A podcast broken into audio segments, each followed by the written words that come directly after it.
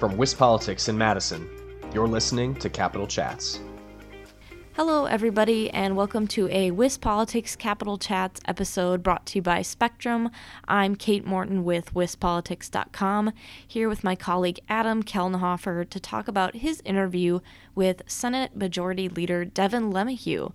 So, Adam, what are some of the things that you guys talked about in that interview?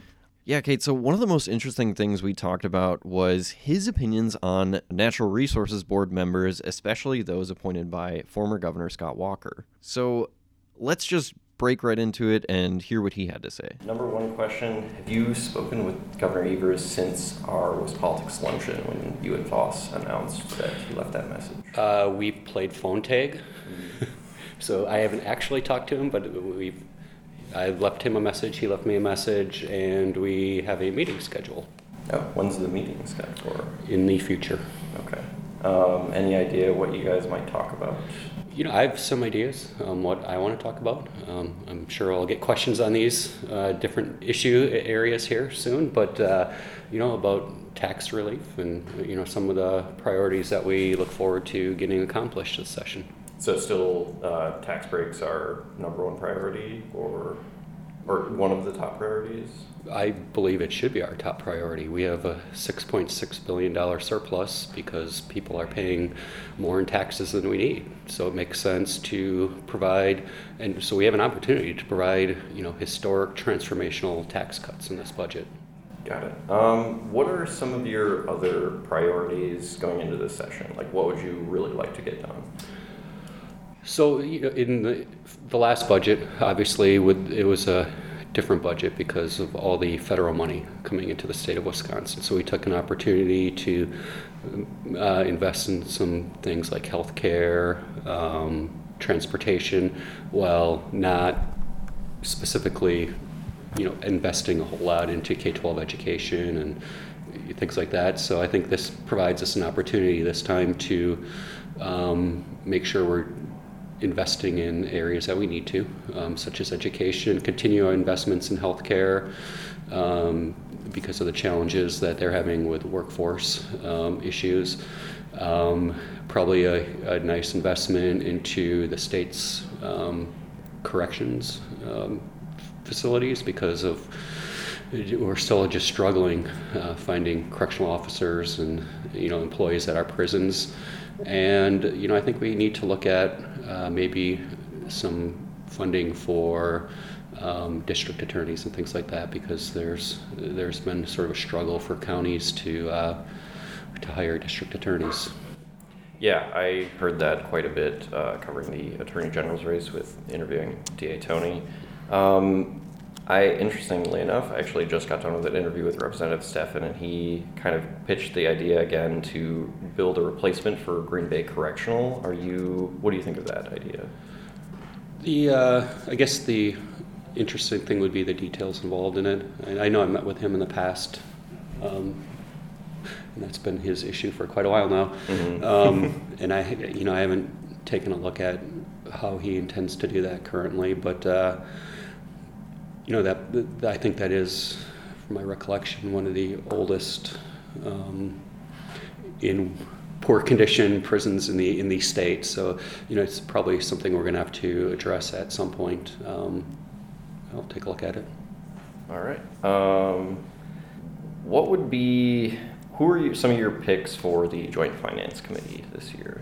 So I just finished up my meetings with all my members. Um, I, last session and this session after after the election uh, with five new caucus members, but you know also all of our current caucus members, uh, just to discuss committees in general, what committees are currently serving on, what committees they might be interested in, and uh, so now I'm working on trying to put that puzzle together.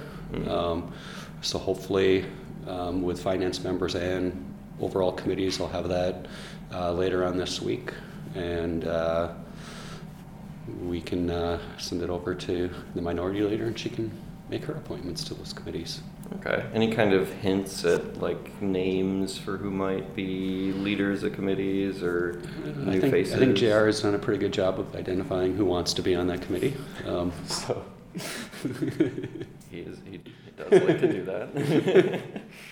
okay. Um, uh, what about other committees? Any any focuses like any specific committees you really want to pay? I know you pay attention to all the committees, but Mhm. any ones that you really really want to focus on this session? Well, it's going to be an interesting session because we've lost or have some members not returning who have been longtime committee chairs of certain committees, uh, specifically, you know, Bernier in elections and Petrowski in transportation. Uh, with Alberta resigning now, that's an opening on the education committee, which is an issue area that a lot of people have interest in, um, especially since the pandemic. Um, so, you know, we'll we're looking to maybe streamline committees a little bit, um, cut down by one or two or so. Okay. Um, but, you know, I think we have a good plan that we're working on, and we have some new members who have strong interests in, in different areas. So I'm, I'm excited about getting the committee structure out there. Okay. Um, can you kind of talk more about that streamlining committees? Like, what do you mean by that? Reducing by one or two our standing committees. Okay. Uh, so kind of just reducing like membership, so there's less uh, yeah. Stuff in public hearings and, and stuff Mhm. like that. Okay, got it. Um, so for the eighth Senate district, which you mentioned with Alberta Darling, um, are there? Do you have any favorite candidates for that race, or uh, candidates that you really don't want to see, or or let me rephrase that. Any candidates that you see would maybe present a challenge in the election, more so than other candidates. Uh, well, I think it's a little premature because we don't know who's all going to be running yet. Uh, there could be more people announcing in the near future. Um, you know, it's my job to make sure that whoever wins a primary gets over the finish line. Um, in this past election cycle, in some of our seats that were incumbents didn't run again, I did pick a winner or loser in, in those primaries, and I look forward to doing that again in this in this primary. I know you know there's members of my caucus who have relationships with different people who are running or might be running. So, you know, I think it's it's incumbent on me to stay out of the process and let it let it play out itself. Okay. Um, so speaking more generally about that race, uh, if a Democrat were to take that seat, um, which Tim Michels got 51% of the vote in that district, um, you know, that would be, that would get rid of the two-thirds majority. How concerned are you about that? Well, since we have a Democrat governor um, and the assembly doesn't have a two thirds majority, um, I- our two thirds is more just procedural or would be potentially advantageous procedurally on the floor, but outside of that, um, you know, my goal is to win every seat that I can win. Um, so I, we almost came, I was 700 votes short of a 23rd seat this fall, unfortunately. Um, but uh, so I'm obviously very interested in holding onto that seat. Uh, it's been one that Alberta's had for a long time, and we hope to keep it in Republican hands. I believe Ron Johnson got 55% ish in that district. So those are the numbers I'm looking at. All right. Um, okay, that makes that makes perfect sense to me. So for the board appointments um, for the Natural Resources Board, Tech Colleges Board, um, cabinet appointments, are any of those appointees going to be moving forward? Like, are you going to put them up for a vote in the Senate or um, move forward with those at all? So we're going to start the committee process um, over again with appointments. Uh, refer appointments to committees. Let the committees do their job in, in vetting them. And uh, you know, Evers is going to have to make the case for some of his appointees, which we may have some challenges with along the way. But uh, we'll we'll do our due diligence in the Senate of confirming, and I'm sure there may be some that we vote down, but uh, we'll confirm some too. All right. Um, staying with the appointments, is there any news on any of those Walker appointees that have been staying on some of those boards, like Fred Prehn or some members of the Tech Colleges Board? I have not talked to any of those, so I'm unaware they intend to stay on in those roles. Okay. Um, are you going to, if you do talk with them in the future, are you going to encourage any of the Walker appointees to stay on or leave the board or anything like that? So I've been concerned with some of uh, Walker's appointees, especially um, in the natural resources field. Mm. Um, I, I, think we need, I think it's incumbent on the governor to, especially with the new DNR secretary coming, that's going to be appointed by the governor at some point, um, we're going to need reasonable um, appointees in that area if we're going to approve them because they can make such a difference on businesses, farming, uh, different areas like that. So it's hunting. Mm-hmm. Um, so we, I, I'm hoping that the governor doesn't take environmental extremists and, and appoint them to these positions because that's that's not going to work. Sure. Um, is there anything else you wanted to talk about that I may have missed?